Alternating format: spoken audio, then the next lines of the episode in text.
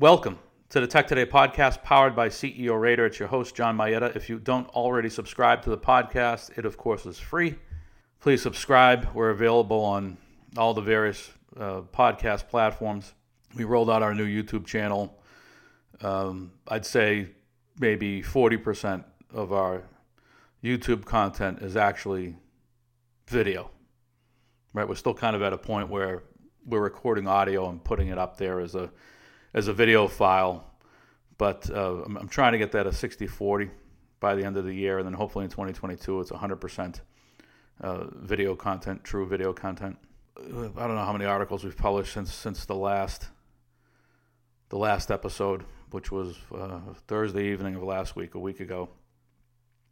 But I wanted to talk about how federal government, you know, with earnings season coming up, and uh, is, is, hurting small business, on particularly retailers and then I want to um, I want to complain a bit about the the, the COVID restrictions because it's just overdone at this point. I mean, if, if, if you're a data person like me, by May of last year, there was enough data on CDC's website to you know to, to, to have the, the data be statistically significant, whereby you could tell that the uh, COVID death rate was not uh, higher, no different than the, the, the flu's death rate.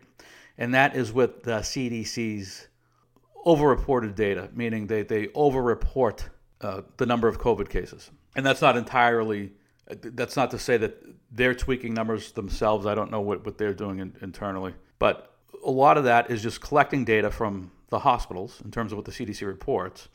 And it's the hospitals themselves that skew the data high, skew the number of COVID cases high. How do I know this? Well, there are a number of medical professionals that have testified to the case. I have a, a, a, blood relative who is a registered nurse for one of the largest, most prestigious hospital systems in the world. And if I said the name, you would you would recognize it. And the the hospital systems, the healthcare providers, overreport COVID deaths, COVID instances because they get reimbursed.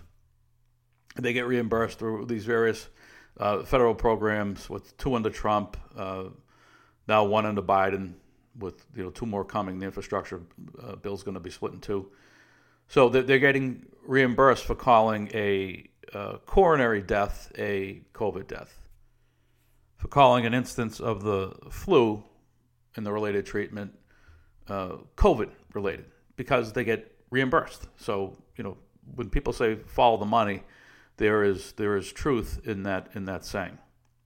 So even if you look at the numbers which have skewed high, high in terms of the number of COVID cases and deaths, the, the, the, the death rate is no worse than the, the flu. So then therefore, if that's the case, why do we still have mask mandates? Why do we have to have civil liberties infringed upon whereby you need to have a uh, proof of vaccination in all violation of HIPAA law, right? Healthcare information is supposed to be private. That's our PII data. But now you have to show that at the door, right? Very similar to, to post 9 11 uh, when you wanted to enter an office building in New York, only, only worse, because now you have, you have to volunteer your, your health related personal information in order to, to board an airplane, but not to vote. So the, the, the thing I wanted to pick on today is. Um, is unemployment, enhanced unemployment benefits. You know, the, the CARES Act, pandemic uh, unemployment assistance, interrelated, let's call them enhanced unemployment benefits that came about as a result of COVID and that aren't going away. And it's not the first time I've said that or writ, wrote that. Those benefits aren't going away. If you look at the, the, the CBO's estimates for unemployment entitlements related to, to COVID, they have it dropping off after this year. But th- th- those those handouts, call it what they are, are not going away. Neither political party is going to want to do the courageous thing and, and pull back and say, this is not good for the country. Paying people more to stay home and not be productive creates moral hazard, does not help productivity, and it increases the government debt. It's not good for the country at, at the aggregate level nor for individual citizens. So let's look at the retail sector. Not just small retailers, but large ones too, because they have thin margins. retailers are having difficulty hiring people. I'm not the only person that said this. I did an informal survey over the course of this week, friends and family across retail. So, uh, grocery stores, uh, wine and liquor shops, uh, gyms, and so forth. Uh, places where you would typically find young people, teenagers working minimum wage type jobs or uh, adults working those type of jobs for supplemental income for a few hours a week. Right, those type of business operations, those type of retail operations are having difficulty finding people.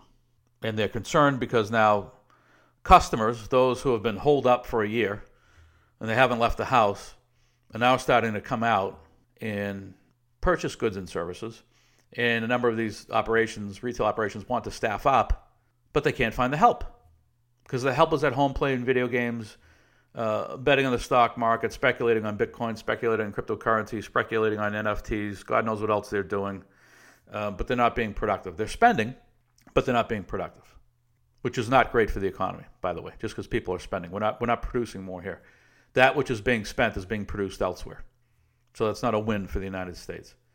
So what does that mean if if now these retail operations can't lure people back to work? Well, that means they're going to have to uh, raise the wage that they pay to coax people off of the couch to get them back into the business operation. And you may say, well, isn't that a good thing? The worker gets paid more.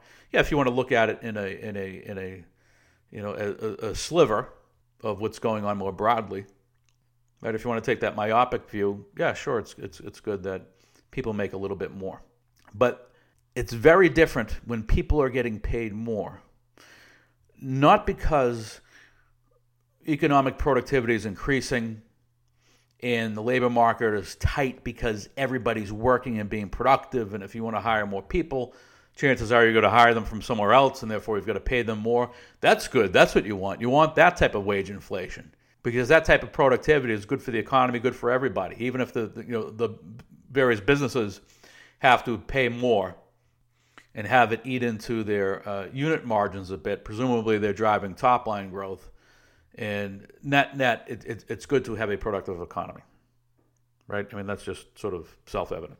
However, that's not what's going on here.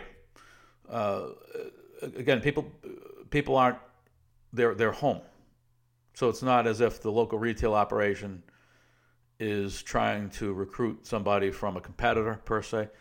They're trying to coax the employee off of the couch. So, in this case, what, what, what's going on is not that the United States is more productive, it's that retailers now are competing with the federal government.